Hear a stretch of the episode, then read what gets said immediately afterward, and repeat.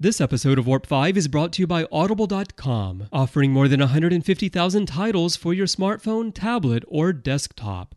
To get a free audiobook of your choice, visit audibletrial.com slash trekfm.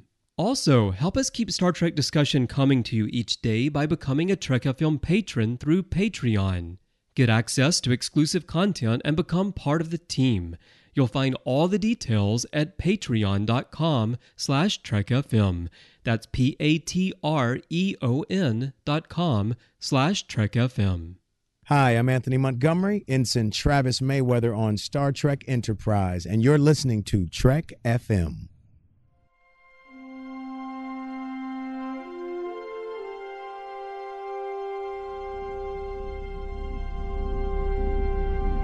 How we doing, Trip? Prepare for warp. Course laid in, sir. Request permission to get underway.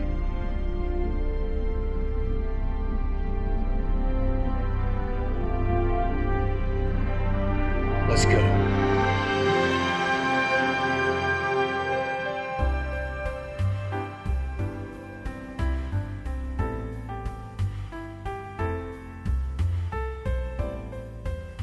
Welcome, boomers and fans, to another episode of Warp 5, Trek FM's dedicated enterprise show. I'm Norman Lao, and we have an incredible show for you tonight because we have with us in the conference room for the very first time amongst all of my special guests and friends, we have Dr. Trek himself, Larry Nemecek. Larry, how are you? Wow. Okay. Uh, I, like I said, I was just trying to figure out if it was really my first time, but I think maybe I was with an old one with an old one, a former one with Chris. But uh, this is great. Thanks, guys. I, Welcome, I just welcome, welcome. it's it's weird to th- it's weird to watch documentaries about Enterprise because it feels like it was just the other day. So it's it's a little interesting. It's because of the temporal Cold War, Larry. That's why it feels like it's yesterday. Or the temporal cooling off. it's all the oatmeal is flecking off my face, and I uh, am seeing with clear eyes now. And as you can hear, ladies and gentlemen, with me as he is always, we have Will Nguyen, our content manager for Trek FM. Will, what's going on, man? Uh, not much. I'm really looking forward to the show. Um, so I'm just chomping at the bit to get right into it. For all of our listeners who are paying attention and who are keeping score, Will is wearing a very classy Starfleet United Federation of Planets logo T-shirt, just in case you want to know what's in his collection. and finally, with us, we actually have Mr. Ataz, our Mr. Ataz, Jeffrey Harlan, uh, a our newly minted married guy. So, Jeff, how are you? Welcome back. Oh, Hey, good to be back. congratulations! Raise Oh, my thank you. glass of Corona Extra, which I'm actually pretending it's Yep. Romulan ale to you. We will all share a toast to you, to your future success, and um, great stuff, great stuff ahead of you and Megan. So, congratulations, my friend. Even Yeah, though- thank you. Even yeah, you mi- insisted on wearing a red shirt tonight, so you know, Yeah. I hope that's no. You know, yeah, we're- I think it uh, was appropriate.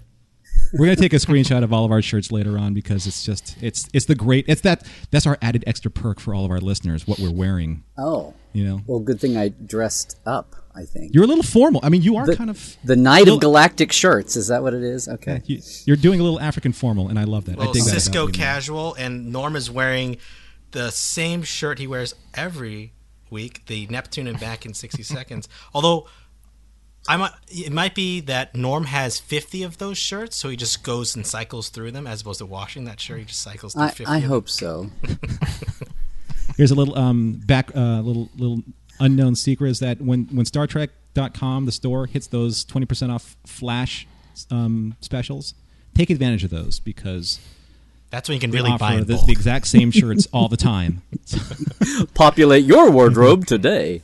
Star Trek.com 20th flash sale. So, so getting into the show, uh, we um, right before we um, start off, I would like for you to know a little bit about how you can get in touch with us, how to find Trek FM, and will let all of our listeners know all the various ways that they can listen to Warp Five and all the shows on the network. Right. So you can discover us on iTunes, Stitcher, TuneIn, Spreaker, SoundCloud, Windows Phone, and of course, you can always stream or download the MP3 file from our website at Trek FM and grab the RSS link as well. And if you're an Apple user, be sure to hit the subscribe button. That helps us out greatly and makes it easier for other listeners to find the show as they search iTunes.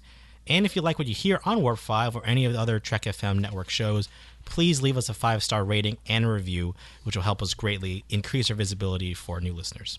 I mean, you can leave like any rating you want, but we only really pay attention to the five star ones, and we'll delete anything else that you leave behind. So, Especially when Norm writes the majority of those five star reviews himself. That listening to that just makes me want to invent some new audio platforms because there obviously aren't enough. I just want to make some names up, you know, even if I don't make them like Bajingas or something. That should be another audio. Anyway, ladies and gentlemen, this show has Larry Nemecek on it. It deserves at least a minimum of four stars. A minimum. And four stars. act- You insult me, sir. No, fives. saying- fives or go home, people. Come on. there you go. You heard it from Dr. Trek himself. Even before we give you anything to judge us by. Yeah, apparently. So, like I said, I promised you a fantastic show, and we are continuing our discussion and our study of the Blu ray sets. And for this show, we are going into season three of the Enterprise Blu rays, and specifically the specials, because in the last couple of episodes, we've discussed the amazing video quality that the production has brought us, the amazing audio quality that the production has brought us. And we could cover that again, but Yeah, I would like to. yeah, like yeah. to That's a given. Yeah, yeah, See? yeah. There you go. I'm getting the hook from Dr. Trek himself. So we're going to get actually into the whole meat of this episode, and that's to discuss the special documentary, the three part documentary, In a Time of War, because season three was the great shift in Enterprise. It was the the great experiment for Star Trek. It was the serialized season that has never really been attempted before on Enterprise, and it was kind of like in role playing game terms, it was the saving throw. It was um, it was a two d six to see if we could actually save this season and hopefully not get rolled into a ball of fire. Right? Uh, that that's gaming terms. Okay, in TV terms, it was get the numbers the hell up or get out of here. That's what it go. was. So, in the three part documentary, Will, you actually broke this down. And could you tell the audience a little bit about what they can expect from this? And then we're going to get a lot of feedback from Larry and from Jeff. And we're just going to discuss this in general because there is so much to get to. There are, so many opinions, not just from the actors, but from a lot of the people behind the scenes as well. Larry, you were there. So, Will, let us know about um, what you found out and your breakdown. And uh, let's get that ball rolling. Right. So the the primary documentary on the set is in a time of war, and it's broken down into three 30 minute sections. Part one, Call to Arms. Part two, Frontline. Part three, Final Conflict. Part one, Call to Arms, is a background in terms of why the Xindi storyline, and a lot of it was the feedback from the writers and the producers, Phyllis Strong, Mike Sussman, etc. And then part two, Frontline, you really got to hear from the actors themselves. And I really like the fact that Jolene Blalock actually gave a lot of wonderful feedback on this set. I think, you know, in either in previous sets, you really didn't have her feedback or even her on in terms of an interview. So it was really illuminating to have her in that perspective. And then part three, Final Conflict, is kind of like final thoughts in terms of the success and, and um, success of the arc and kind of where it fell short, and also how it propelled us into season four, and obviously that notorious ending at the end of season three. The Nazgul, right? the Nazgul, space Nazis, all that good stuff. Yeah, yeah. The name which shall not be uttered on air. Yeah. So before we get to you, Larry, um, Jeff, uh, what did you think about this documentary? Uh, We'll, we'll, we'll go part by part. Let's go to part one, A Call to Arms.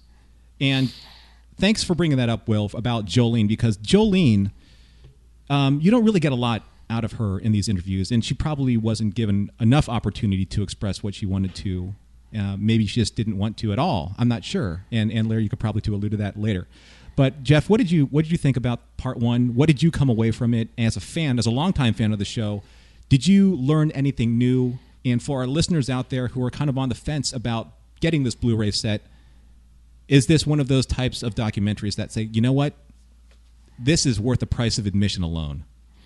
I really enjoyed the uh, uh, the documentaries. Uh, for anyone who hadn't been following a lot of this stuff, like say in the in the communicator at the time, uh, some of this information had come out in that, but um, a lot of people just never heard of some of the things that were going on behind the scenes, and this kind of shed some light on that, and I found it really interesting in that respect. Um, a lot of the uh, the input from uh, the actors was uh, really interesting to me. Uh, just talking about uh, you know their their uh, their choices, the things that they chose to do, um, like from the later interview with Randy Oglesby and Scott MacDonald talking about they were the ones that decided early on. They were like, we're going to have these two guys hate each other, and then that got picked up by the writers la- later, and that kind of insight was uh, what I found most interesting about these. Now, Larry, um, in terms of this part one, uh, call to arms, they were talking a lot about where they should go and the risk that they were taking going this route. From your experience and from your memory files, uh, can you kind of take us through um, your perspective and where you were with this and and how you I know that you said that you know you just watched this and it brought back a lot of fond memories, maybe not some fond memories. And what's your take on this? And I challenged you with something offline before we started recording. I asked Larry to basically split his head open and pour his brains all over my podcast here. So this is your opportunity. I can't even say that with a straight face. Your opportunity to do so. So we would actually love. We we we truly appreciate you being on the show, and we would love to hear almost every single detail that you can recall, you know, for this particular part of the documentary. Oh, just suck it. Well, since you split me open with a Xindi reptilian Dolim knife here with my brain blood all over it, um, to get graphic because it's post it's a post 9/11 world. Um, it's gritty. It's gritty. It's It's, dark, and it may get us a few more viewers, uh, listeners.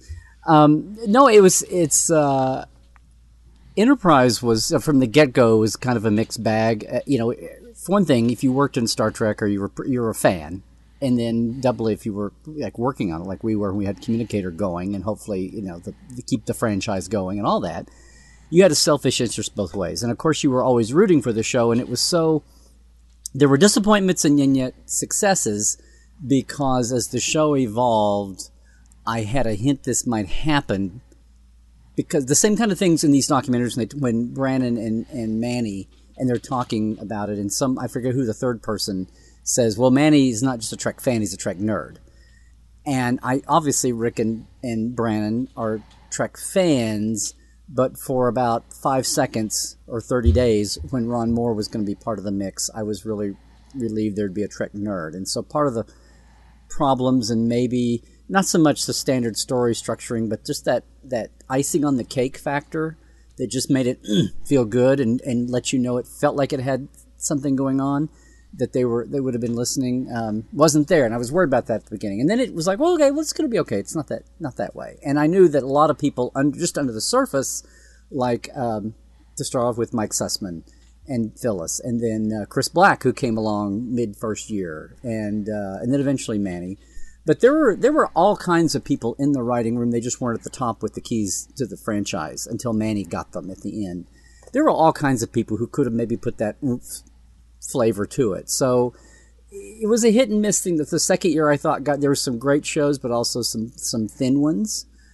And then it basically when I when the third year unfurled, it was basically the word had come down. I, I heard about it a little after the fact, but but early in the Xindi arc that it was basically the other thing of the world that was going on. They talk about in these documents how it was how it was immediately after 9/11, but 9/11's aftermath just as a cultural psyche smack and making everything darker, including entertainment, uh, was uh, sinking in and starting to assimilate the brains and soaking into the culture. And that was maybe finally starting to catch up. But the driving force here was the fact that UPN was no longer this goofy little network after it had premiered with Voyager seven, eight, nine years ago. It'd gone through two and three and four little baby toy suits running around thinking they had a network. And, you know, WB and UPN came out of the gate at the same time and WB, they were both struggling, and they both had tiny little slivers in the market behind the big three, and then Fox, and now them. But the WB was making an identity, and making, and UPN was just going in circles.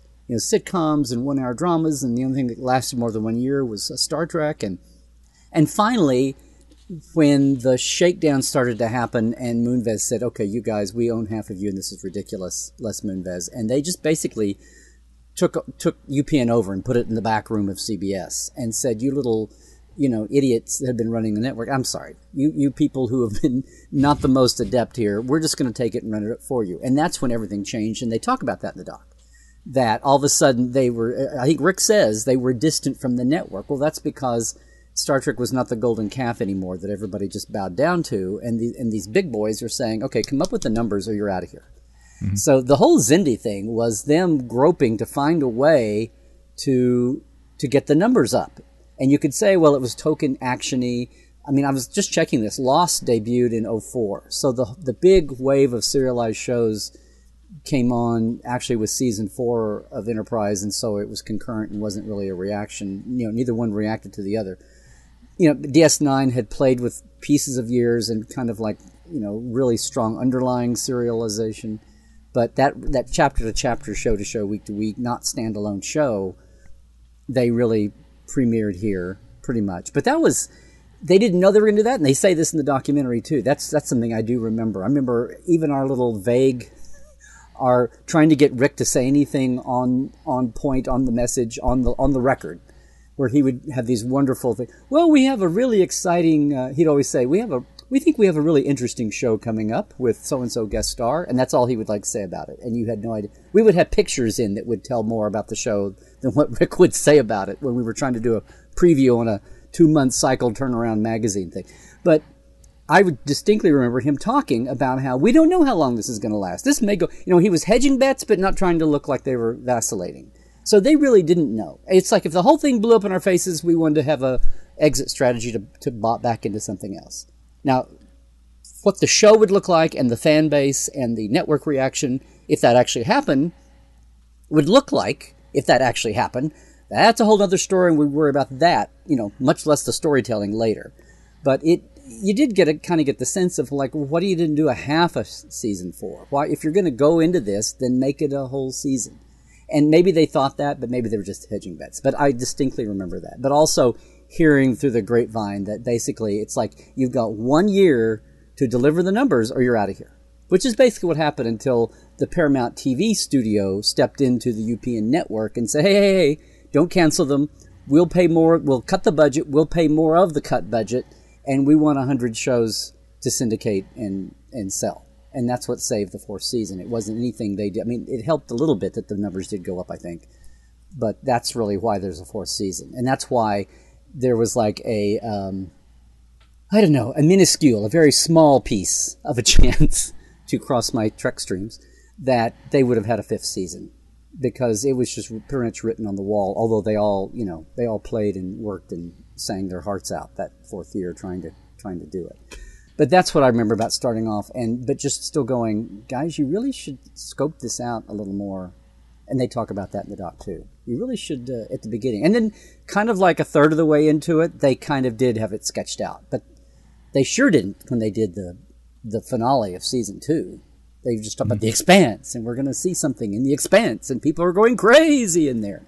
And then they, they came back and, and settled down. But yeah, it was it was frank, and it's great that these Blu-rays are coming along now, not at the time, because they can all be franker to talk a little bit. And uh, Jolene, who who was just never was good at. She was hard to pin down for interviews. Didn't didn't that she want want to talk? Did not want to talk. It was not that. It was just pinning her down. And it's So even for to see her do- communicator, even for communicator, it was hard to try and get her to. Yeah. Oh, yeah. Yeah. Which is why we did it. There's two. There's two lost issues of Communicator. One was the one we were like right about to publish when when Decipher pulled the plug, and then we had one that was all designed and laid out, and that was um, uh, our behind the scenes special, which had we had layouts and photos and all kinds of great stuff about which was focused on the end of Enterprise.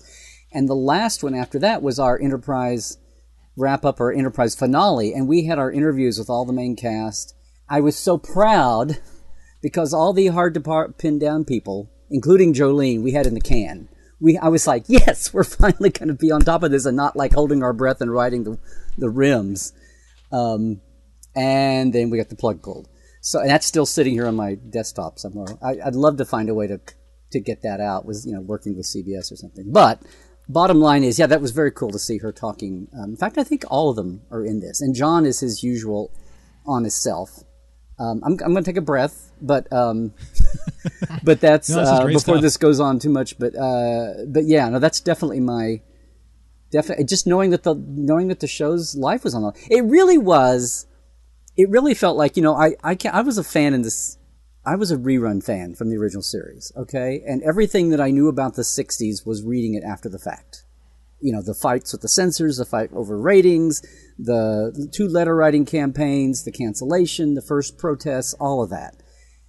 And I really felt, and then after that, Next Gen started wobbly, but then by third season was a hit, and they had the protection of syndication, and Gene made sure that happened. And then after that, the the three, all three shows, the first three sequels were all. It's almost like the recipe, like the immutable unviolatable uh, recipe. Seven years, the accountants have already, the bean counters have already figured out between the syndicates, the syndication re- input and the toys and games and seven years and this much budget per show per increase each year and this is what will make money and this is what we're doing. Even if it's wonderful like Next Gen was, we will not go an eighth year, you know, kind of thing. And as this, as Jesus, this is like my modern life. This is actually a Star Trek show in the you know on the bubble. This is actually a Star Trek show in a fight for its life for ratings and renewal, and it's like wow, this is what the '60s were like. I mean, other shows go through it all the time, but I mean, for Star Trek, it was like this is what the '60s were like, and there's some paradigm things that were a lot like. Not to go, and I'll say this and stop. The '60s were all about using demographics versus raw numbers, and if they'd used demographics more, Star Trek was a perfect, you know, college age educated the exact audience the advertisers within three or four years were fighting for, and that was Star Trek, but they cut them off in '69. And Enterprise winds up with uh, like huge DVR TiVo ratings, which now they look at formally. And back then it was kind of like, well, that's a nice little oddball tidbit, but it doesn't, you know. So it's it's just really weird. This brought a lot of that back to me. It was kind of like how frustrating it was to sit and watch this and have apples and oranges get compared on ratings in different ways, and um, and see maybe some things that were breaking through for enterprise that um, that that now are looked at as as uh, things that might have kept them going for you know the, the other ways of looking at ratings and numbers and, and economics that would have done that. That and the fact that so much of fandom had peeled away and gotten bored that even the last year or two when the shows got better, whatever your flavor was, of those last two seasons that people people were just not going, or they'd found some other sci-fi show by then. To they everybody was latched onto you know Battlestar, Battlestar Galactica was on the rise. Yeah, yeah, yeah. One of the things actually, Will, you were really good at when you were watching these documentaries was studying the the body language and that the the hidden kind of secrets that that you could mine from the reluctance of some of the actors or some of the writers or producers um, in those interviews. Now, I just because that she was actually the first part of the interview, and and we really or rarely got at all to see her. What did you think of Jolene? And uh, uh, you know, in the very beginning of that uh, of of part one of this documentary, I thought she was great. I thought she. It's interesting watching these interviews and then watching watching it on the on the on the tail end of the season two uh, documentary where she's sitting with everyone, the full cast interview, and she's so quiet. And yet in this one, she's so candid about saying, you know, I didn't feel like I could talk to the producers, but I understand where they're coming from. And then also providing insight into her character and how it developed in season three. She liked the fact that there was an emotional undercurrent that was really finally being explored in season three. And she, I think she was right on point when she said, and she was always a Star Trek fan. She she knew what she was talking about when she said, you know, as a Vulcan, she is playing both sides. The logic and the tempest of emotions are fighting at each other all the time. And when she brought up the fact that she loved the fact that she was finally able to deconstruct her character and play in such a way to to demonstrate that tension, I thought it was so on point. I was like, wow, that's a really great insight. And I just want you to go on because she was part of the Trinity. So she she's the one aspect that we rarely see. We see Trip, we see Archer a lot, but we're seeing it from Jolene's perspective. Just what we got from this set was just really terrific. I thought actually she she probably matured the most throughout the course of season three than any of the other actors. I mean, Scott is a great actor. He's fantastic. He's well seasoned, and I thought the other actors did a really great job. We probably could have seen a little bit more from Anthony if they actually wrote his part a little bit better, and the same thing with Linda. But for what they gave Jolene, especially when I think it all culminated in my favorite episode of the entire series, which is Damage, when she was at that that the at odds with Archer, where she wouldn't let him. Well, I'll quote her. It's like, "I won't let you do it," and she smashes the pad on his desk. It was just one of those scenes where, like, okay, wow, you have really just, I just watched you become this fantastic actress right then and there on screen. I thought it was a really special moment, and I'm glad that she was given a little bit of more exposure, and I'm glad that she was able to, you know, to to be a part of this documentary. And we had, you know, we had the the kind of like the the, the usual suspects here. You know, had Scott being very leader like, as he always is. You had Dom um, being very Dom. Anthony being very magnanimous as kind of like the younger guy. Same thing with Linda. Uh, unfortunately, we don't. We never get enough of Connor. But the one actor from this entire crew that I always find the most compelling to watch, just because I think he just loves expounding and sharing his opinion, is Porthos. Billingsley. Porthos, right? Porthos. I'm sorry, Porthos. So, so uh, Jeff, I know it's, I mean you're a big Dr. Phlox fan. So, what did you think of John in this? I mean, in all these in doc, these documentaries and his candidness uh, about his views of where season three should have gone, because he wasn't the biggest fan of some of the choices. More, um, you know, and as a morality play, uh, politically, um, just in terms of his own belief system. So, was it refreshing for you to see something like this or is it one of those kind of things where it's like you know what i like seeing my actors the way they are i like seeing my characters the way they are and i don't like having the kind of like the money Don't show me behind the sets. Don't show me behind the scenes. don't don't don't show me what goes into the sausage so Well, I let's it- talk I- about john yeah. sausage Yeah, I, I, I did find that interesting. You said that. I didn't. I, I, I did find it very interesting where he was talking about how he disagreed with the uh, the choices that they made in the direction for the show as a whole and for also for his character, but that he believed that his job was to be an actor and he wasn't the one making those choices. He was just acting out what they had written down. And as opposed to some others that might dispute every single line he said you know i signed on for this. This is my job. I'm going to do it. And i, I found that uh, a, a nice uh, perspective. Um, I, I enjoyed that perspective from him. And i can see where he was coming from on his uh, his take on that but if it fits with the character, then that's the character. Um, if uh, if it didn't fit with the character, I could see where he would say, "I don't see the character doing this," and then bringing that that up. But uh, his his view on it was that the the writers are the ones that are coming up with it. It's it's not him. It's he's just saying the lines that are on the paper. But he, he did a couple of times say in a, he did find a couple of times in a, in the appropriate way it wouldn't get him fired or yelled out or frozen out for 19 scripts that you know he did have a problem with, not so much he had a problem with him but he didn't think that was I liked some maybe it was in part 2 but I did like and he said this and it's like we all know this duh but I like the way he said it was that um, the Star Trek captain the lead character captain is the voice of Star Trek Yeah. and whatever they do, Kirk, Picard, uh, Sisko, Janeway, whatever, their ultimate decision is the voice of Star Trek. It's the whatever iteration of the Roddenberry thing come down in this particular episode. That's what it is, and um, which which did get scary. Maybe later we can talk about that airlock because there's a I have a very famous personal, not famous. I have a very personal connection to the whole genesis of that scene, but.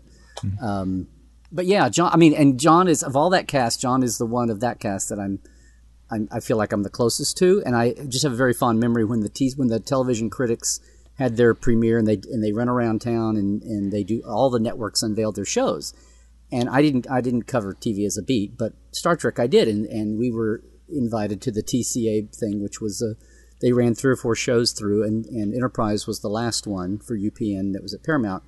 And then after that, they all went out to the big lawn out in front of the Paramount Theater there, and people had noshes and drinks and la di da. And they'd had a red carpet before that, and I've got pictures from that night. I'm going to do something with them sometime, which was great. It was like the first time anybody saw that, you know, and, and Connor's all gung ho on stage about, I, I can pay off my house. You know, what's the biggest thing? but afterwards trying to approach the actors knowing they were in different places and this was kind of a younger cast or else it was like scott and dom who had been around the block a couple times and john was one who had been around the block a few times but never with anything you know substantive. He, he was he'd done a ton of theater and some mm-hmm. lots of guest parts and he'd done psychotics and crazy people and you know child molesters and stuff on you know procedurals and things. And he was the one that it, I was it was easy to strike up a conversation with, and it, and I've had this. I missed DS9 kind of, but Voyager I remembered very much thinking I'm watching this cast come into the come into Star Trek from wherever they came from, whether they're an old fan like Tim Russ or whether they're totally new or all they know is what they've heard. Ooh, these crazy fans, these conventions, and just watching them gel. And he was the one that I struck. Has a great conversation with that night, sitting eating way too many snacks at a table, just standing there for about 30, 45 minutes talking. And uh, he was the one that I got the sense of going, this is going to be not that any of the rest of them weren't, but he's one that's going to be interesting to watch. And we we just hit it off after that, and have been fairly good friends since then. But um, uh, that that that openness and just to say what he thinks, and you know, as an actor and also as a person in the world, is um, and being frank and also funny and witty is uh, that's just. And Bonnie is the same way. His wife, uh, Bonnie Friedericy, and she. Um, that's just very much part of him, and I was glad to see in this doc that he got because the things he said were absolutely true for him, but in a in a bigger sense, they were true for a lot of that. He was speaking for a lot of the cast, and and you know, and and that sensibility all through this. Well, just to to wrap up the first part of this, one of the things that I took away from this as as one of my major notes was what Rick Berman said. Now, it was interesting that Rick wasn't as heavily featured in the season 2 Blu-ray and the season 3 Blu-ray and I'm not sure if that was a deliberate thing because he was increasingly less involved in the series at this time but what he did say was the relationship with the network that's the UPN was distant and not a collaborative experience or community and it was it because of that relationship that they were able to take the largest risk and pass through the storyline of the Xindi and do the type of storytelling that they wanted to do because also Brannon said that he was very excited about season 3 and the collaboration he had with Rick.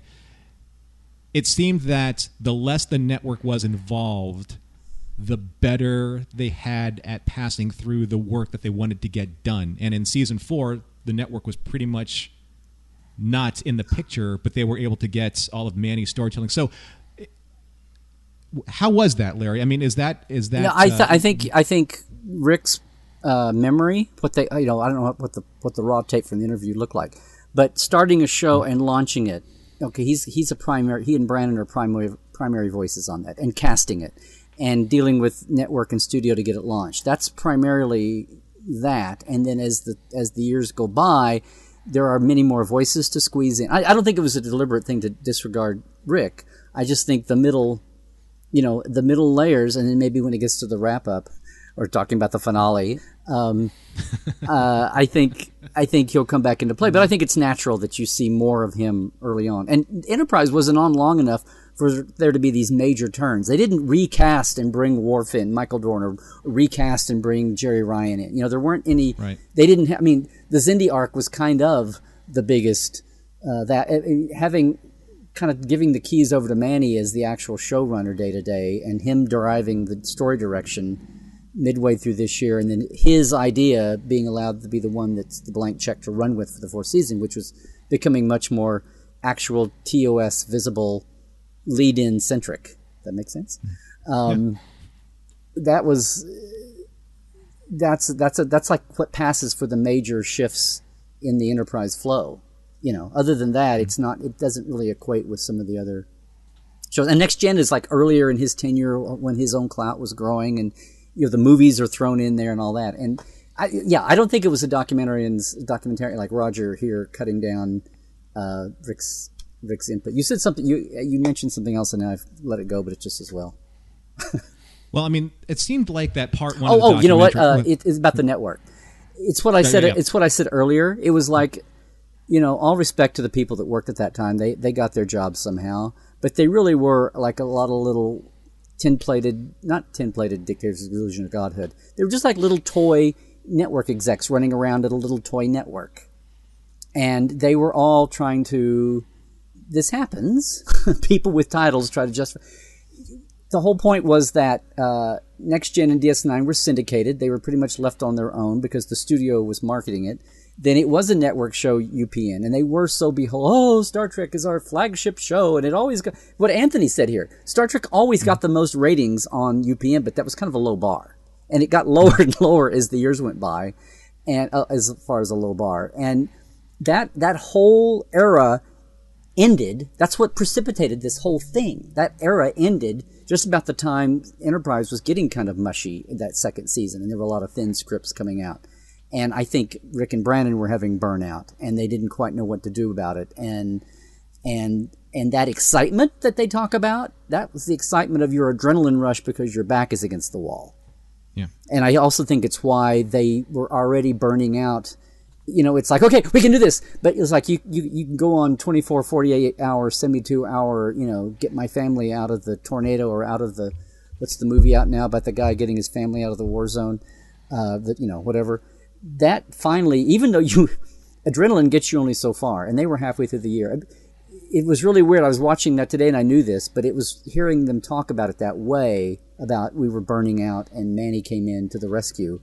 And I, well, I'll say this for later, but it just for now, it struck me um, a lot the way Gene Coon came in and saved Gene halfway through the first season of Next Season. Gen, of, the original Yeah. series. But anyway, but that the reason the network was that way was because they got replaced by real network guys from CBS, from Les Moonves on down, who said, "Okay, uh, we're not doing this toy network thing anymore. You guys, uh, you know, it's like pay or play, or whatever. You know, make the numbers or you're out of here." Well, it seemed as much as the first part of the documentary was about salvaging what was going to happen with season three and the future of Enterprise. The second part, which was called Front Lines, was it Front Lines? Yes, Front Lines. It had to do a lot with the cast and how the cast basically had to endure a lot of scripts that were being just kind of like invented on the fly and how their relationship was the one thing that kind of kept them together their obviously their their love for Scott Bakula. I don't think I can say that any other way. They loved Scott, and every single person who talks about Scott loved him, loved his leadership, loved what how he spoke for them, and he became the captain of that series. But I think the one thing, and, and Will, I'm going to throw this to you, the one thing that was really on point, and I think the one character that really changed the whole course of this season was Randy Oglesby's Degra. And he just brought this tour de force performance of a character who had, what, 10 appearances throughout the course of the season ish? I think 10 or 11, yeah.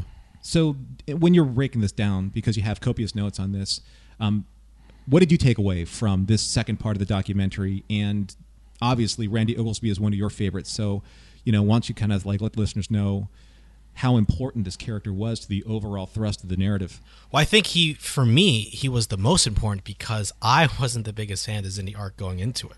And it was because that third of the way or halfway with stratagem, with him in that episode, with him and just Scott, and how great everything was after that. How everything was tightening up, leading all the way into zero hour.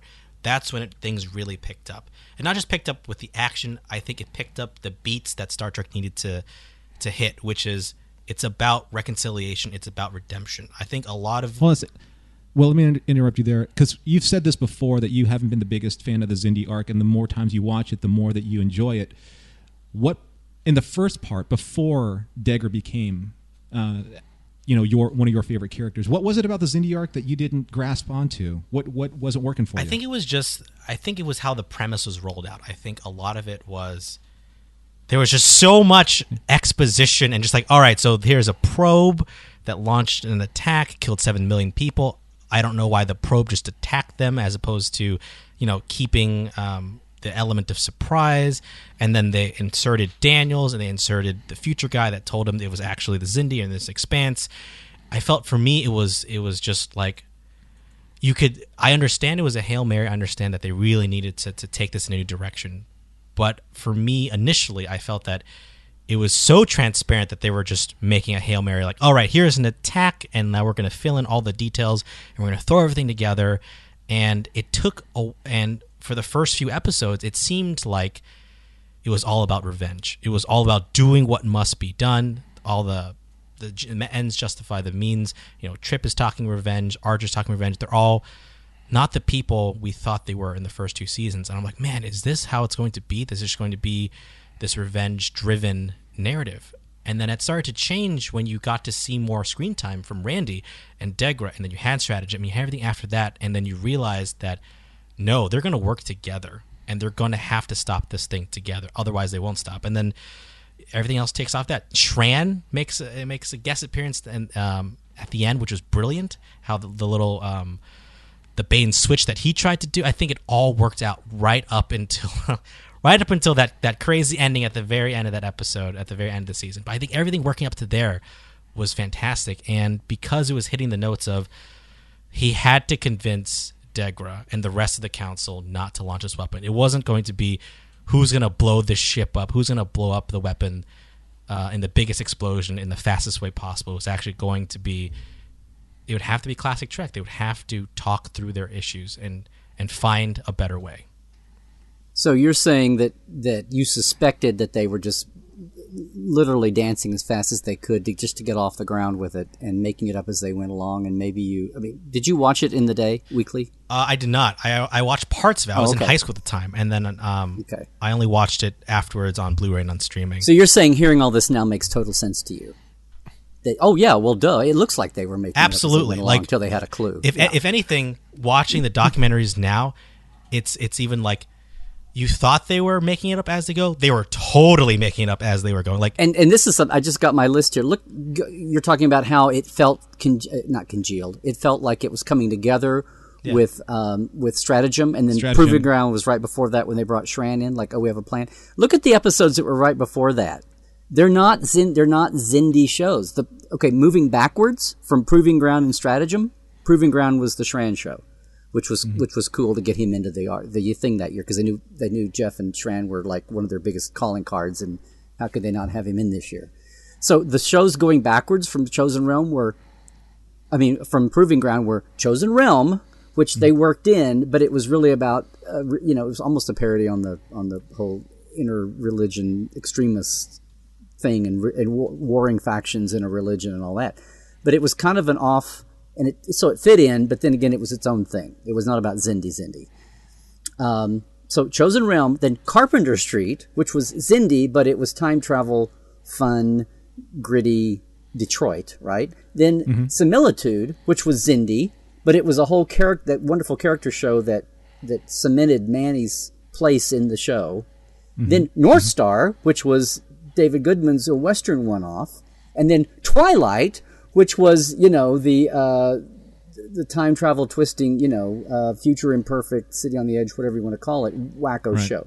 Then the show before that was The Shipment, which was the last time they really got into heavy duty Xindi, and that's like the bait. That's like the the what the I don't know fourth or fifth or sixth one in, seventh one in. Uh, so that was like the that's that's almost like the baby Xindi arc out of the gate, and then they had these four or five or six while we're treading water and getting our shit together episodes that were all, you know, they kind of link into the Xindi, but they're really these. When we talk about, oh, they had the Xindi arc, but they had these one-off shows in the middle of it. Well, they're all they're all kind of a clump right there together. And then when you talk about, okay, now they got the damn arc together, and now they're bearing down, and now they're making the gears turn. That's that's that that kind of it's it's chicken or the egg. But when you talk about Degra emerging as a character and all of the lack of a better word, humanity behind that and the motivations going on and the inner splits within the Xindi becoming apparent. Um, that's that all happened. You, it's transparent. You can see all that happening. You know, it's almost like the middle of the season was those. Uh, let's do these shows while we get this all sketched out. Even though we're we're saying Xindi five times in each episode. Well, it's interesting that you bring that up because one of the things that I think the writers were talking about here and there, and Jeff, let me ask you this. They wanted to make sure that there was a note from Rick saying that if this Xindi arc doesn't work out, we need a couple of these bottled episodes so that we can probably ex- open up our options to things a la TOS style. Did you feel that? I mean, it felt like North Star was a very TOS esque episode. You know, so they were they were trying to go that route and try to stay with the Xindi, but you're trying to serve two different masters, and it felt like two different masters up until Stratagem. I mean, is that we did you did you take that away from from those notes, Jeff, when you were watching this documentary? Yeah, um, North Star just kind of came out of left field. It had nothing to do with the the rest of the season. I mean, you could throw that in the middle of season two and it would still work. Just remove any references to the Xindi. Yep. Um, and there are a couple of other episodes that uh, Larry was just talking about. You know, you could just take them out of the arc and remove any references to the Xindi, and they still work. Um, so you could tell, like like he was saying, it's it's like they were trying to figure everything out, and they just had no clue where they were going until they could try to. Uh, they were just kind of biding time until they could uh, get everything in order and then get back to the story. And I, I could really see that. Uh, I mean, I, I missed some of the arc at the time. I mentioned in a previous show because I was in the military and I actually went to the Middle East. And when I came back, it was about halfway through the season. But uh, uh, what I had seen, I didn't feel like I lost uh, anything just from uh, skipping a half a dozen episodes or so. Now, every person has obviously their favorite actor character on every series, and these documentaries have a really they do a really good job of at least allowing them to kind of like feature themselves. Jeff, was there any particular actor who you thought did the most? They did themselves the most service, not just from uh, I'm explaining myself and these were my motivations, but someone who actually felt opened up to the camera, opened up to the audience, and say, you know what, this is how I really feel, and it almost gave you a greater appreciation, not just for the actor, but for their character motivations as well.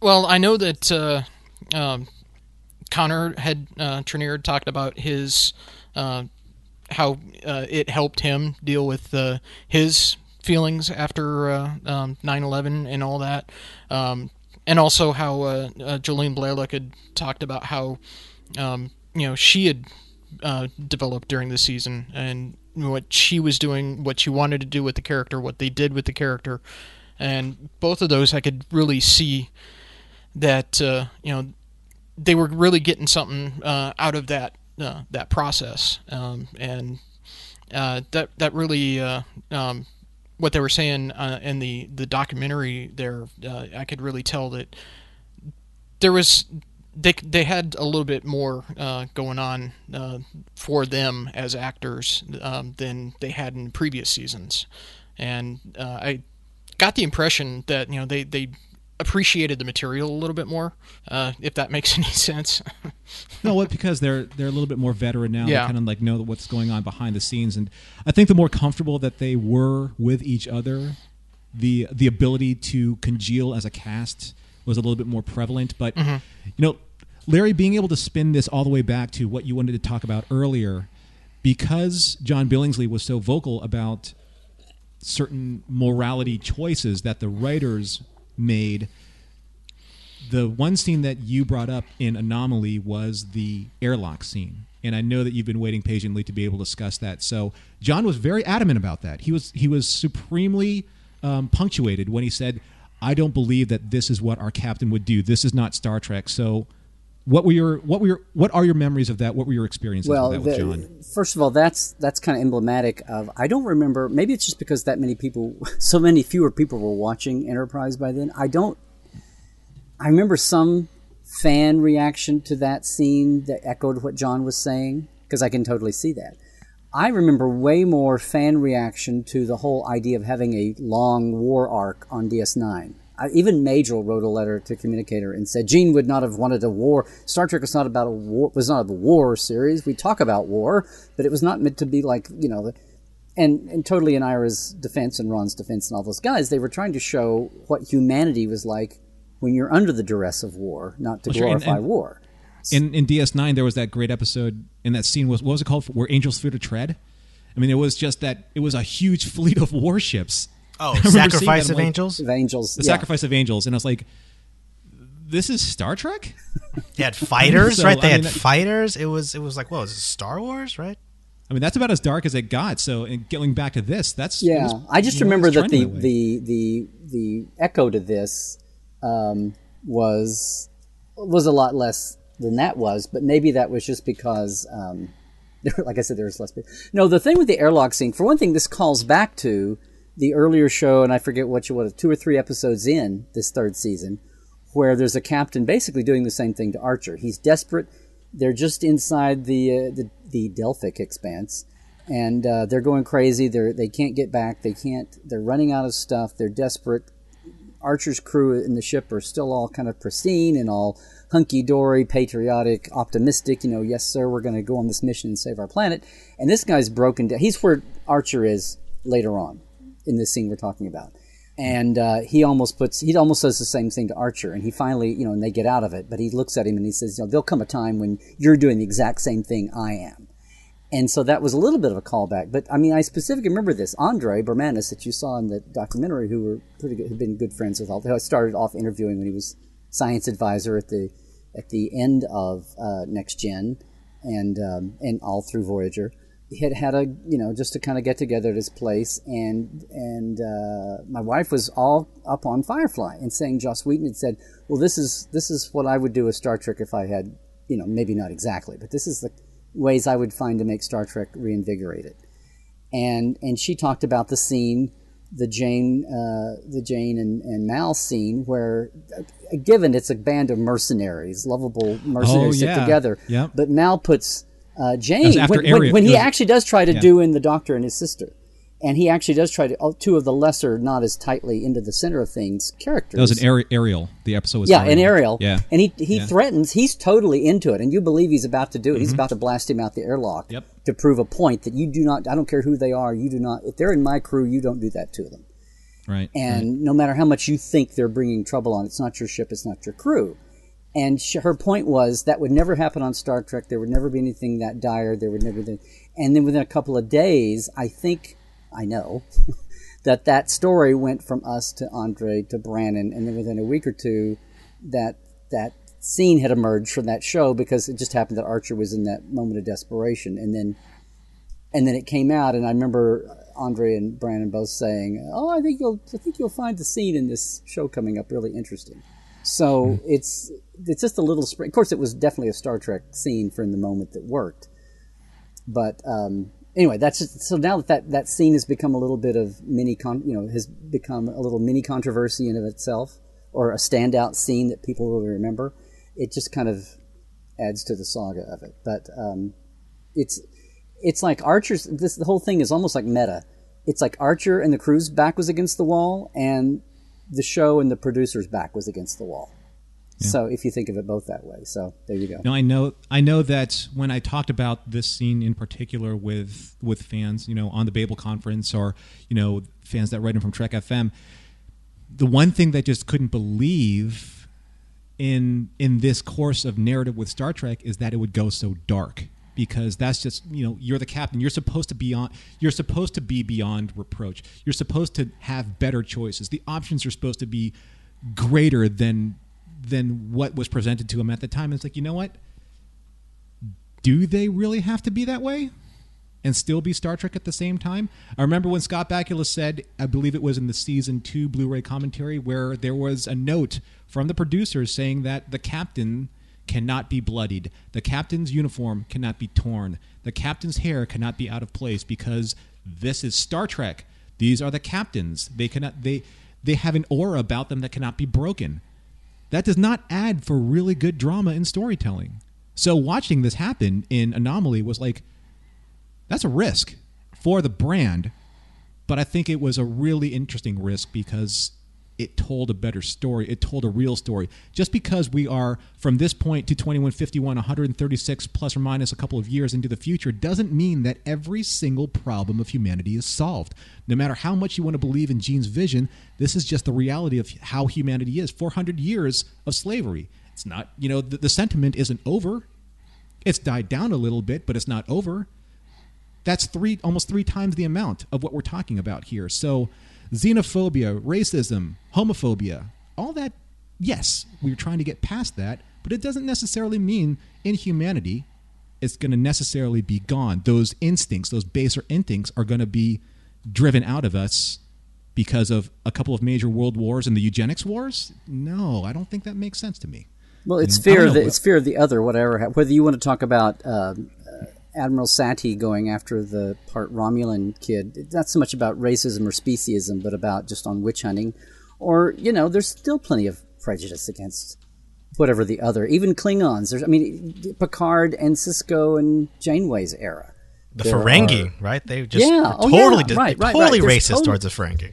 tons and tons and tons of ways, and a lot of that is just. But what's the comfort? You know, what's the assimilation comfort uh, alliance spectrum zone scale with whoever it is you're talking about? Any other can still be, you know, especially in a time of war, can be painted that way.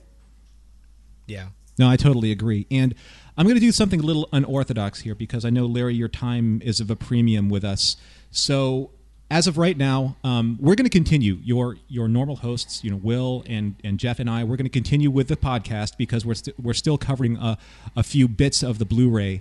But Larry, I want to thank you for your time with us, and I would like you to give you the opportunity to be able to to speak about a couple points that you told us about before, and let all of our listeners know about about you know where they can contact you throughout the network and a couple of the um, a couple of the things that you wanted to discuss as okay, well. yeah, and I and I apologize for that. I just had something family uh, cut. No, not at all, not at but all. one more That's point here before you get to it. It was good to see, uh, and you guys will talk about it, I'm sure, in a minute. But Dan Curry and Ron B. Moore, effects Ron, uh, Mm-hmm. talking also about bringing the Xindi to life. That's in one of the other pieces, and that was just really cool because it's like the show had got to a point where they had finally been able to do CGI on a budget, even though they talk about still the limitations they had. The fact they were brave enough to take on insectoids and the aquatics as CGI characters, especially the insectoids, was incredible. And it was just, it's kind of sad because it's almost like TV Star Trek and the old Communicator magazine and our access and digital photography and ease of getting this stuff had hit this high point for where it had been because I did a wonderful, I, I just remember being so thrilled to do a great layout that talked about the making of the CGI. We had early sketches and we had Mike Westmore's uh, makeup sketches for the different Xindis, and the CGI sketches going into CGI. You know, like it was just it was just a great. Um, and now it's the kind of thing that, that that we do, you know, digitally online and and have ways to do that. So anyway, it's uh, watching those segments. Skipping ahead there a little bit was just it reminded me how everything was like it felt like it was at a pinnacle. The show, the fan club and communicator and then we all you know and then and then 2005 everything kind of dynamited so I, I just wanted to throw that in but it's it's great to see them including their due on that because that was such a vital part of the whole Xindi art too trying to make that work but no yeah I'm sorry I have to beg off um, but I just enjoy doing the deep dive here but you know uh, just for me good old everybody's tired of hearing it LarryNemecek.com at Larry Nemecek on Twitter Larry Nemecek's Trekland uh, my Trekland trunk if you like archival studio stuff that I'm sneaking out um, my new CD, the Trekland on speaker. Uh, if you wonder where all this these things came from, some of this memory stuff, memory hole, is there because I have it on tape, and we remaster those every year. I debut it at Vegas, and this year we debuted um, not Enterprise, but uh, this year was the 20th anniversary of Caretaker and Voyager's launch. So the fourth CD is all about um, Caretaker. It's called Taking Care of Caretaker, and uh, it's like 15 to 20 minutes of Jeri Taylor talking, to, you know, just sitting in the office talking from my long interviews. So that's the fourth edition of that that I've done, and you can see that at my site.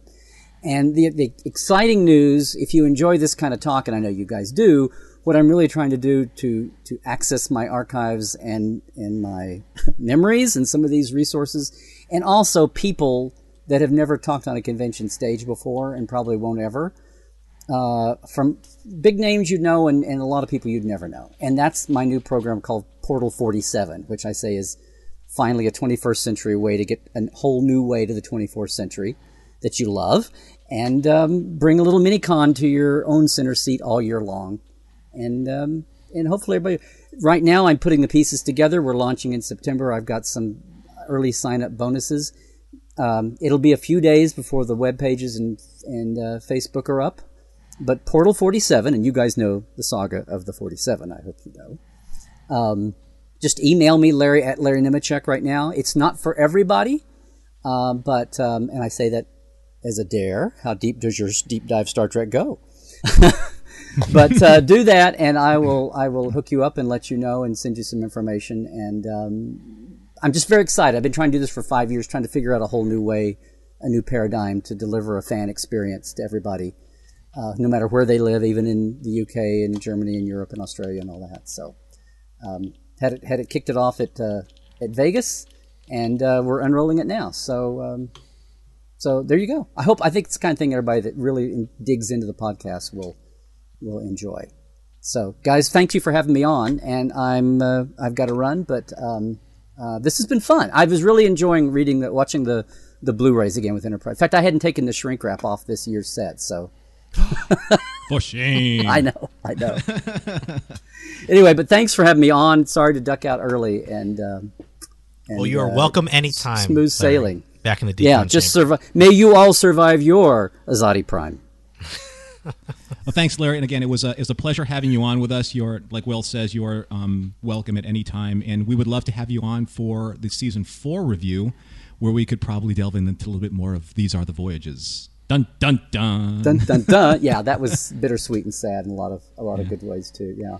I, you're going to talk about that finale, that big ball. Here's one more last thing for you: the big ball, the energy thing that's rotating around when they're in the power room, that the big fights all happen in. That was the same lawn grass container that they used for the uh, Romulan mine, Oh, and that they used for the Cardassian mines. Yeah, it was one of those balls redone again, and they would get it started. They had it on a on a on a pendulum kind of system, and every time they'd start a take, one of the set guys who had like he had his rhythm down. He, he was like it was like Will Tom's doing the Doors on Next Gen.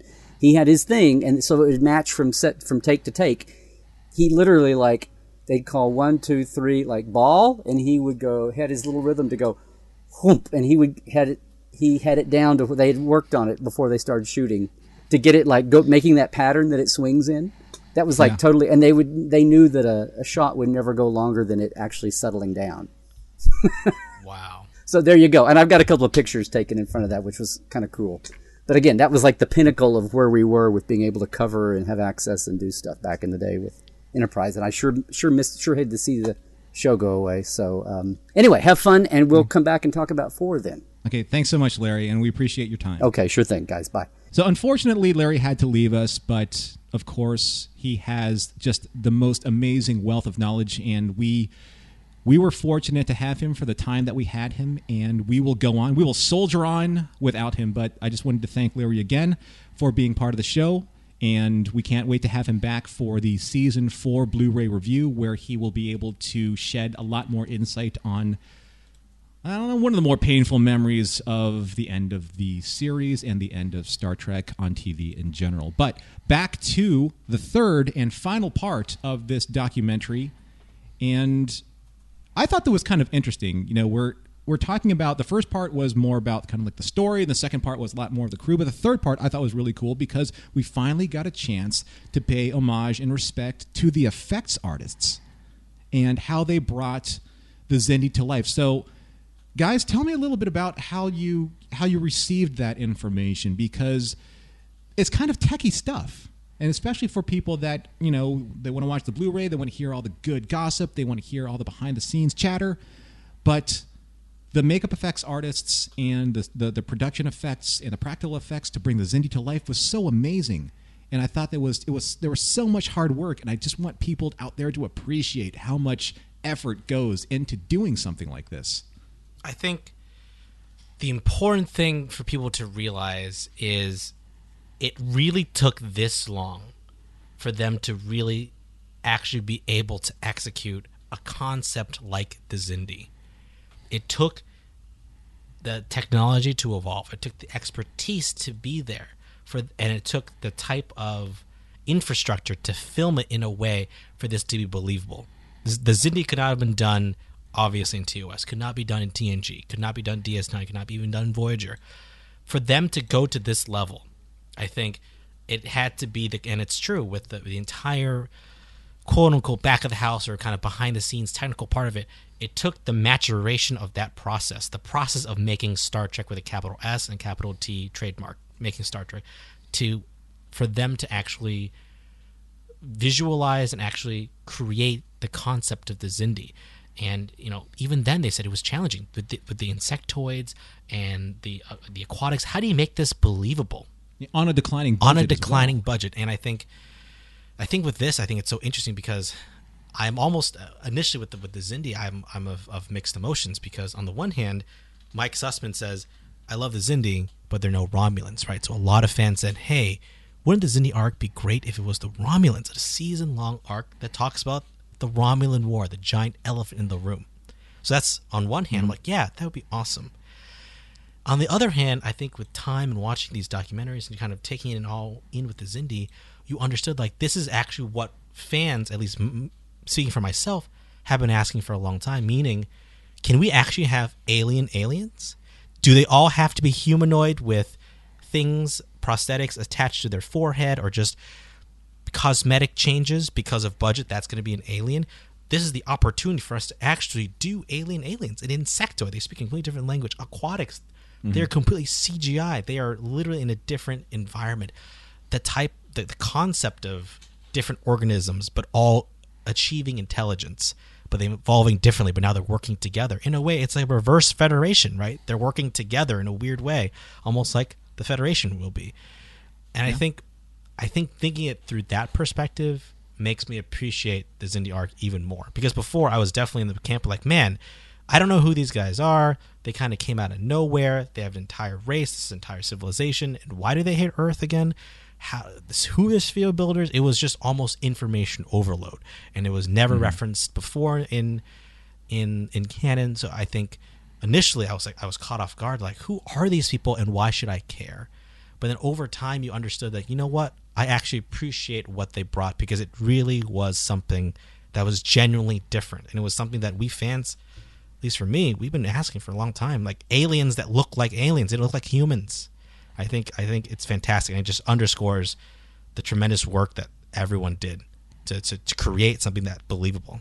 How about you, Jeff? I mean, when you saw the Xindi for the first time and you said, you know what, there was a.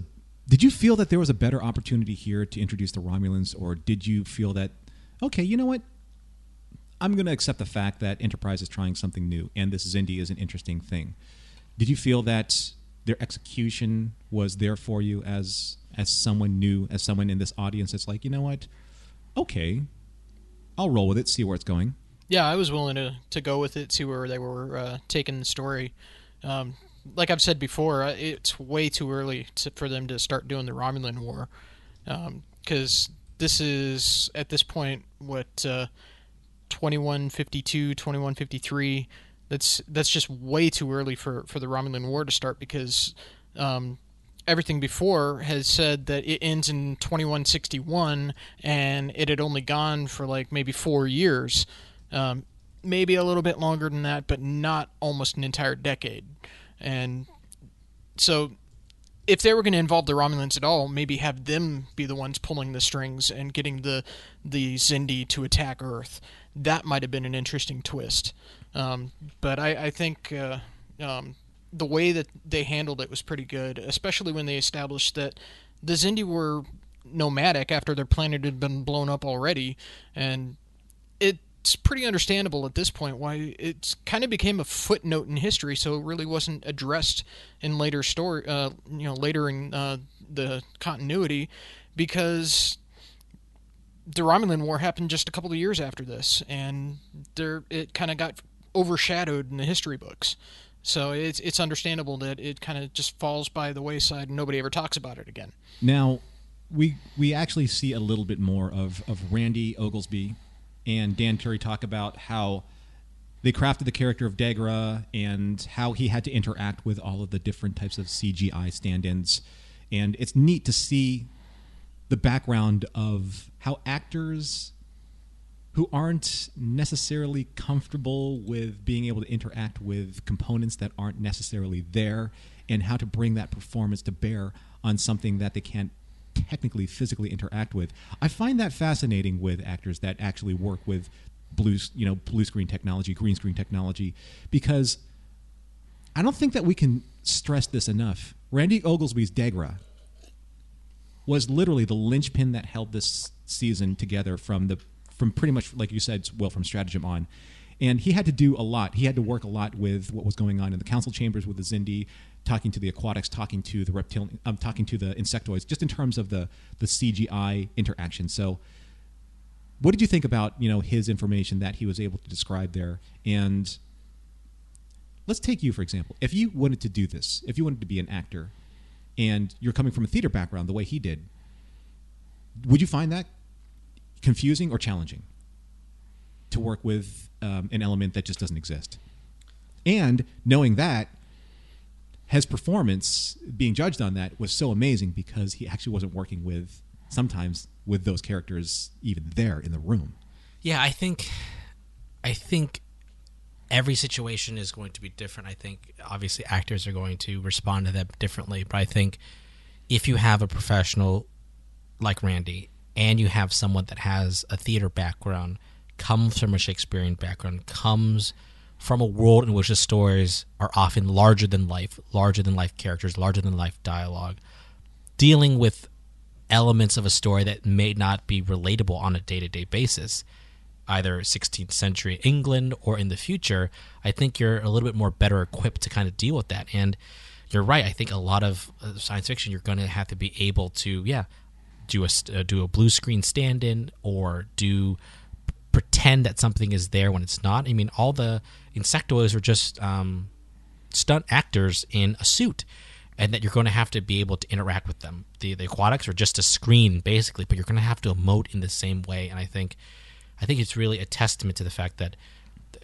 there's there's a reason why Star Trek has pulled from a cadre or a contingent of theater actors, or that a lot of theater actors came through this because they have at least the temperament and at least the skill set to be able to think and act a little bit more in a more fanciful environment. It's not going to be a courtroom drama. It's not going to be a police procedural. It's going to be some sort of environment that's not the everyday. I think even Randy himself and later Scott MacDonald plays Dolim, I think they were pleasantly surprised that how big their roles were going to be in the last half of this series because it was really but yes, it was Archer and his efforts and, and the crew's efforts to, to stop the weapon.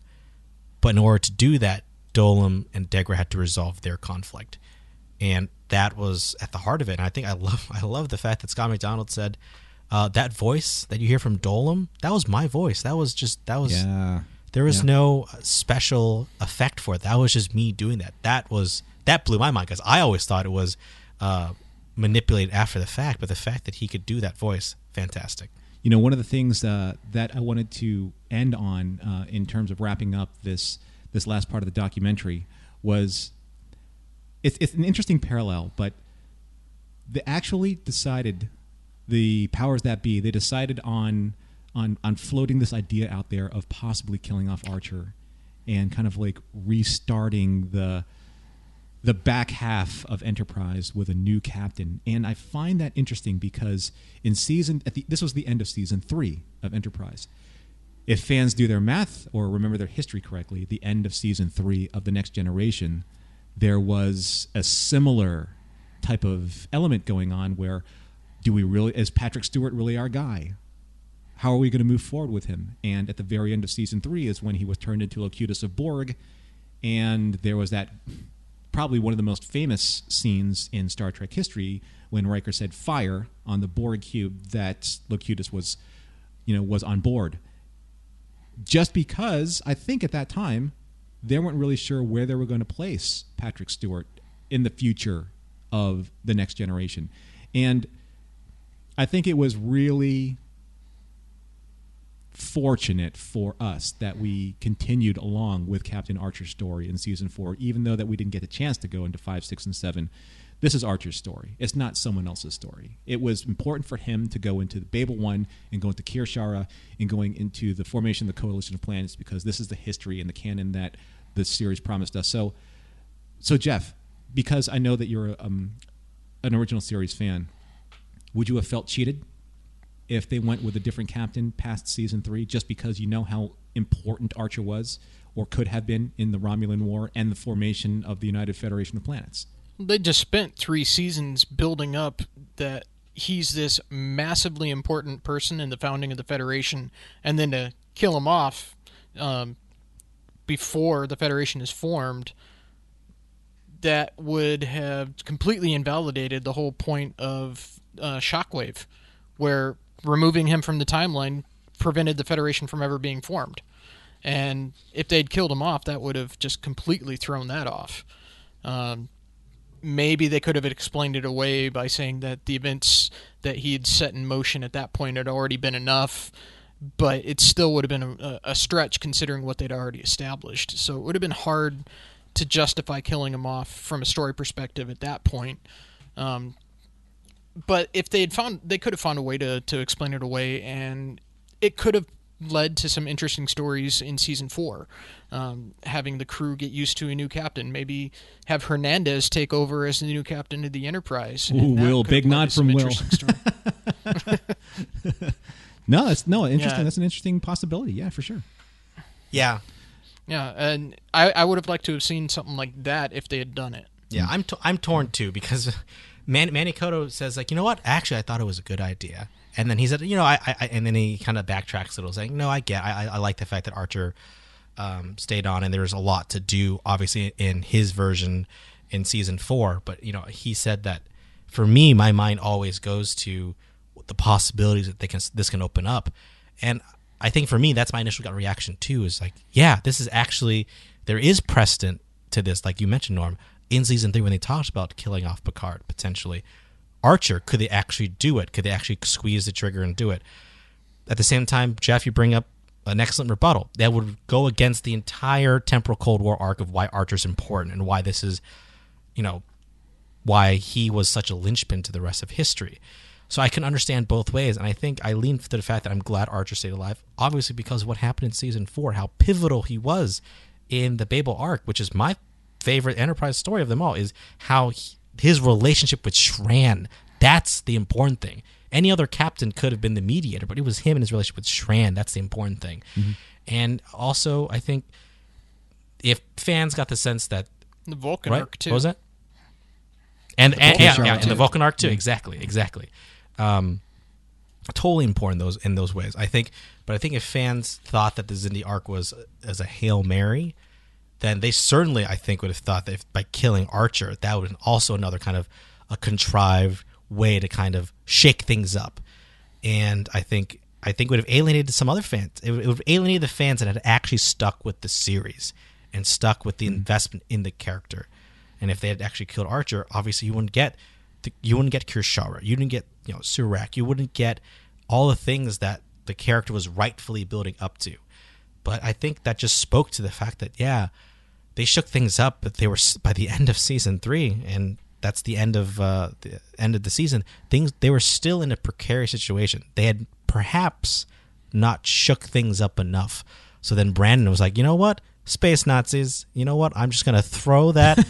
just gonna throw it. It was the ultimate curveball, right? The, it's the it, the the device is destroyed, and they go back to Earth, and you're just like, what's going on? They're speaking German. It's it's it's and at the very end of that documentary is so perfect. He's all like, you know what? It wasn't my problem anymore. It was, in my mind, I always thought it was kind of like an fu from Brannon to Manny. He was like, you know what? I am burnt out. I'm done with the show. But you know what? Before I go out, deal with this one, right? And Right. it's, it, I think it's so crazy because I thought the ending to the Xindi story was so perfect. And for me, I'm still not fully sold on how they, the entire two episode with Stormfront, I think they did the best they could to wrap things up because Manny wanted to be done with that. But I think just the fact that they just kind of like, you know what, I'm gonna throw another curveball in there, really just shows you that you know they shook things up in season three, and it, it just wasn't quite enough. They still had to do something else for for. Um, Well, in their defense, you know, Nazis have been part and parcel of uh, Star no, no, Trek no. since I know, I know, Pattern- I absolutely. yeah, I think force, for sure. that's true. Yeah. And uh, going back to the original series, so yeah, I, I, I definitely get that. Yeah, Patterns of force. So I, I get that. I think, I think for me, I think it was always just like, what's going on? I don't, I don't understand. Like, and and Yeah, I I had the same reaction. is that a when Reman? That guy kind of looks like a uh, Reman. I don't get what's going on. Right? I don't know. You know, it's not the first time in science fiction TV, especially modern science fiction TV, where they actually took a main character from the first season and kind of and and had to go at a different way. Like Doctor Who. In in the reincarnation of Doctor Who, Christopher Eccleston played the Doctor for one season. And they went in a different direction because they only wanted to do one season. They went to David Tennant, and David Tennant went on to four more seasons and probably still is the most famous of all of the new Doctor Who. In Babylon 5, they went from Michael Hare's Commander Sinclair to Bruce Boxleitner's Captain Sheridan, and you know that was very early on when you just started to actually get into the character, and they flipped that really quickly. But it they were able to survive. The show was able to survive that because the writing was so strong. I think that even if they entertained that and executed it, because they had Hernandez in place, she could have been the really great successor. You know, with the the just the in the Enterprise coming home, just being torn to pieces from Azati Prime, and and the final you know desperation move in the Xindi arc, trying to take out the final sphere, where the Enterprise would just it couldn't go forward in the first half of the fourth season, so you had to have possibly another option. It could have been Hernandez, and it could have been neat as the Enterprise was healing. Then we could have gotten to the great NX-01 refit that we've seen with with the secondary hull and the new warp nacelles. That would Is that where they fight the Borg? Because I'm looking. I mean, that was a great episode, right, guys? It was so good. That's why they brought in the Borg technology. so now you know what The- um, that that documentary probably out of all of them so far has been the most telling because I think that we were really at that really pivotal, fragile turning point for this series in total, where it could have just gone either way. They could have been canceled midway through the season they could have set up something that would have lasted for another four seasons. Unfortunately, we know that's not the case. But I think that in in closing and wrapping up this part of the documentary review, one of the things that you have to take away was that the the cast was finally coming together. You actually saw that in the performances that they were they were a crew. And there's this interesting thing about season 3s where season season 3s by and large traditionally that's when you actually see the magic happen because the awkwardness of season 1 is over. The maturity of the sophomoric season 2 has pretty much educated anyone everyone into the maturation process of season 3 and that's where that's where everything really tends to kind of congeal and gel and turn into pretty much the foundation of things moving forward. I mean, check out in Next Generation, that's when they got the new uniforms and everything kind of moved forward from there. I think that's where Deep Space Nine started to really start getting its bearing. Um, I'm I haven't watched all of Voyager. I'm not sure if you guys feel the same way about season three there, but I think par for the course. That's kind of like that's just the way that the tradition moves with television, and that's where we were with Enterprise. And season four was just a really good example of how it was improving as the seasons went on. So, uh, final thoughts, guys. Actually, before we get to our closing segment, there is a really nice 20 minute documentary called the Temporal Cold War documentary, hosted by Daniels, played by Matt Winston, son of the famous Stan Winston, who everyone knows, at least everyone knows from Star Wars history, as being one of the founding fathers of not just special effects, but industrial light and magic, and his own Stan Winston Creature Company that has Google him, and you will see, oh yeah, he's pretty much done everything in the history of special effects, um, and was kind of like the second wave after Ray Harryhausen. So it was it's really cool, um, and that's something that you'll have to pick up the season three Blu-ray to see because there's a little bit more information about the temporal Cold War.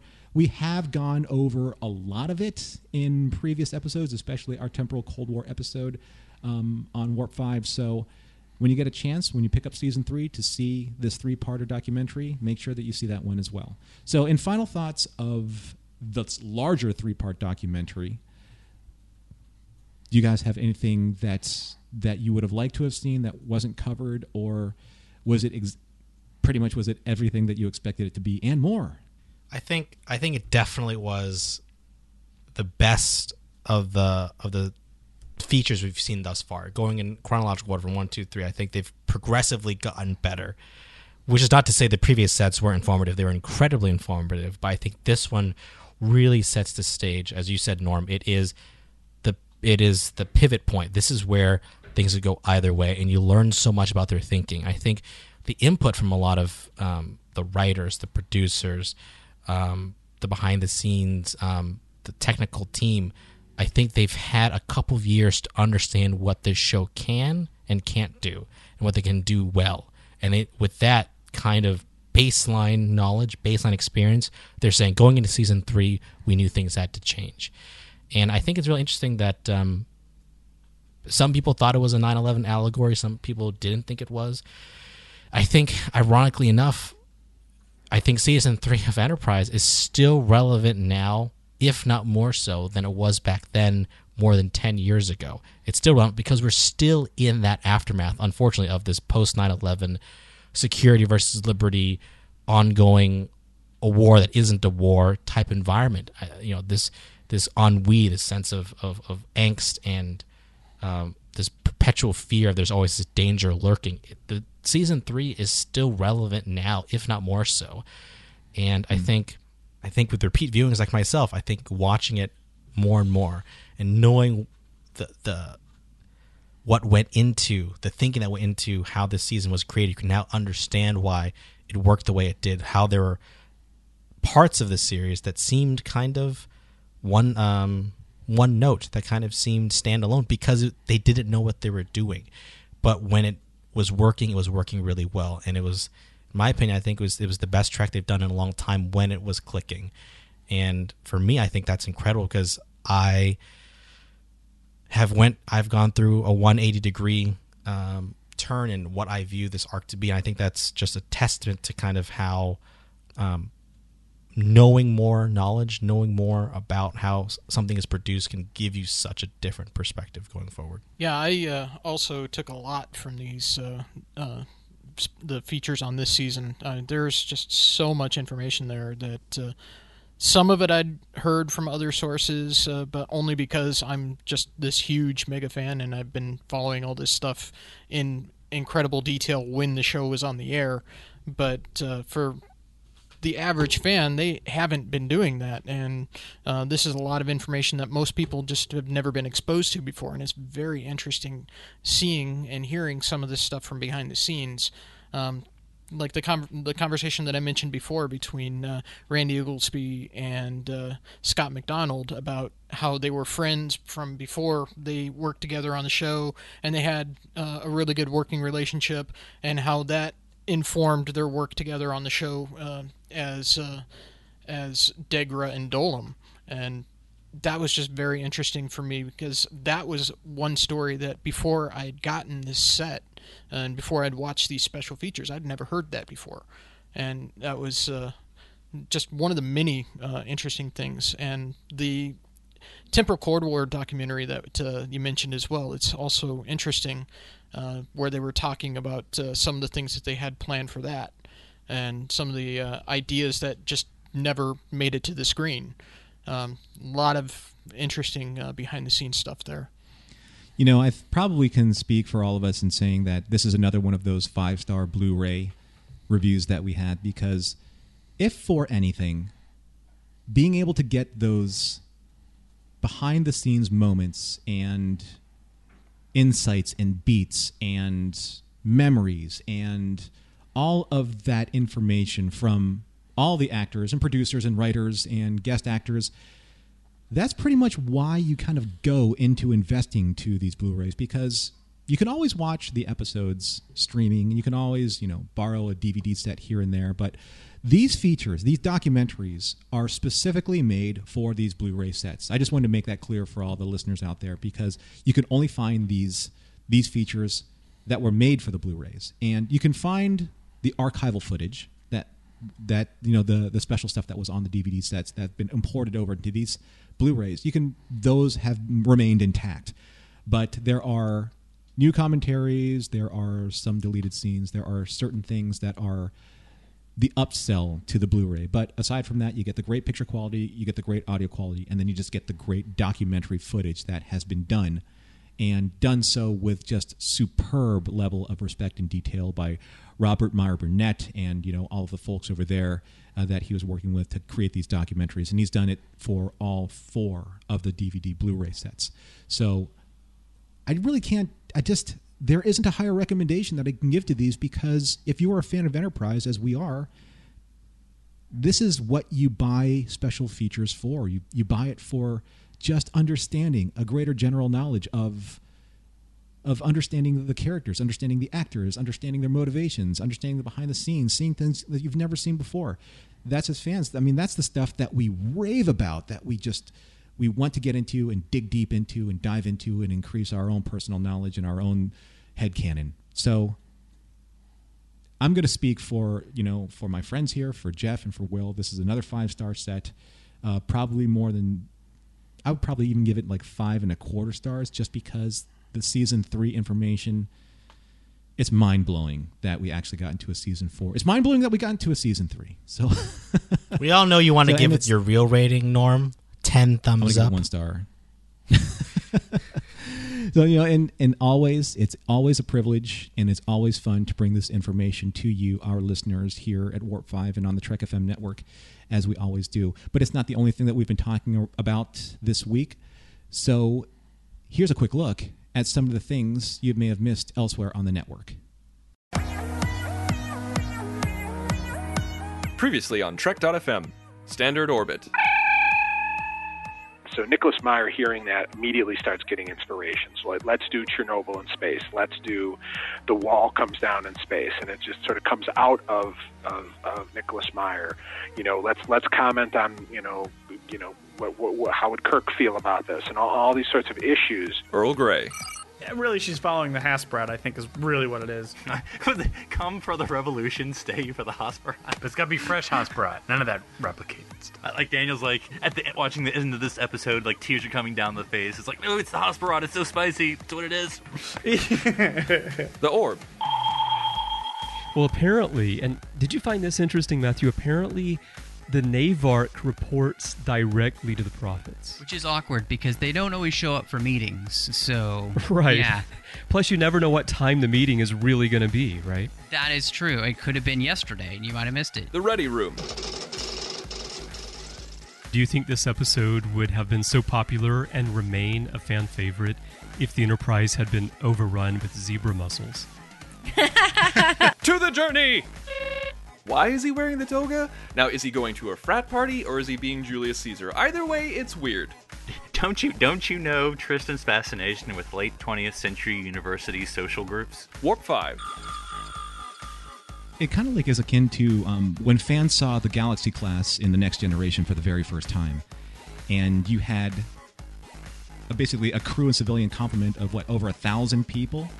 About two thirds of that complement were civilians and their families. So you actually did have teachers and scholars and scientists and their extended families on board. Commentary Trek Stars. One of the things that amazes me about the score for Star Trek: The Motion Picture is that he he only had 50% of the movie available to him when he scored. So he he was scoring an awful lot to scene missing, scene missing. The 602 Club. Where did he get the cloak from on the other planet? I really, really, really want to know. He shows up Uh, with the he, cloak. he he he kind of fashioned it out of out of a rudimentary lathe. Uh, Literary Treks. it's a small point, but I thought it was really interesting to have here in the book because, again, that's what Star Trek Deep Space Nine has really always done for Star Trek, which is kind of make faith okay in the Star Trek universe and show how it's valid. And so I thought that was a really nice. Uh, in it again, it's a it's a tiny point in the book, but I thought it was pretty powerful, at least for me, who is somebody who is a faith. So. Axanar, the official podcast. It is the spirit of TOS that matters that's being captured, but it doesn't necessarily have to be the aesthetic. The aesthetic was 1966 to 1969. That had its moment, it had its time. And there's a certain amount of charm still to that. But it doesn't allow you to push the narrative forward because that type of aesthetic holds creativity back, in my opinion. Women at Warp. There's so many things that I got to do. Yeah, I got to. I got to pilot the Defiant. Uh, you know, I got to sit in the chair. That was like that was a big deal. Yeah. And Renee would always say, "Nana, you know this isn't real. I mean, you're you're so excited to be in the chair. It's not actually happening. It's exciting. Yeah, it was exciting. And that's what else is happening on Trek.fm. Now, if you like what you've heard tonight on Warp 5, or if you've liked what you've heard on any of the shows that you've listened to on Trek FM, there's a way that you can support us and support all the stuff that you've listened to, and that's going to patreon.com slash trekfm.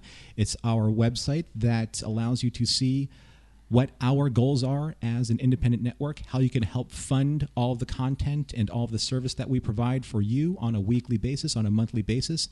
And it allows you to see what type of goals that we have set for ourselves in terms of why we need the funding and support from you, our fans, because it takes a lot of money to run the type of network that we have. We have servers that need to be maintained, uh, we have all the different equipment, the mics, and all the things that your hosts need to bring this content to you on the air. And that you know, takes a fair amount of investment. So if you take a look at patreon.com slash trekfm, you can see the milestones that we need in order for us to make sure that we can bring all this content to you.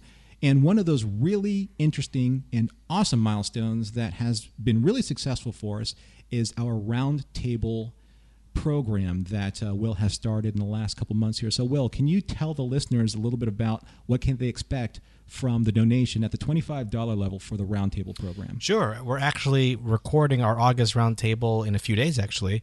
And it's just a great way for um, Trek FM hosts to interact with each other that may not interact normally and to also, more importantly, interact with you, our patrons, who support us each and every day. And it's just a way for us to reward and thank you for supporting us at such a level that allows us to continue the programming that we do day in and day out. We come up with programming every week. And, you know, like Norm said, there are costs that are involved. And having you be that support is great because it helps us keep doing this, but it also allows us to interact with you and have really great ideas. We've had some really great conversations in the past two roundtables. We talked about how we got into Trek, how we got into Trek FM specifically, our favorite moments in Trek, and it's just a great opportunity to talk about all things Trek in universe, out of universe, production issues, uh, philosophical issues. You know, anything's fair game. So I think it's a really great, just um, wonderful venue for um, great conversation. And aside from that, which is I think is amazing because it allows a lot of the patrons to be able to meet each other for the very first time and talk to the listeners on the air. And it's a fun thing to do if you've never done it before. So take a look at that. There are also really interesting perks. We have exclusive content. We have producer credits. We have seats in our content development team. You can talk to Will about content that you would like to hear and more of that type. So we appreciate any support that you can give us. Um, the support is flexible. You can donate at any comfort level that you would like. And again, you can find all these details on patreon.com slash trekfm.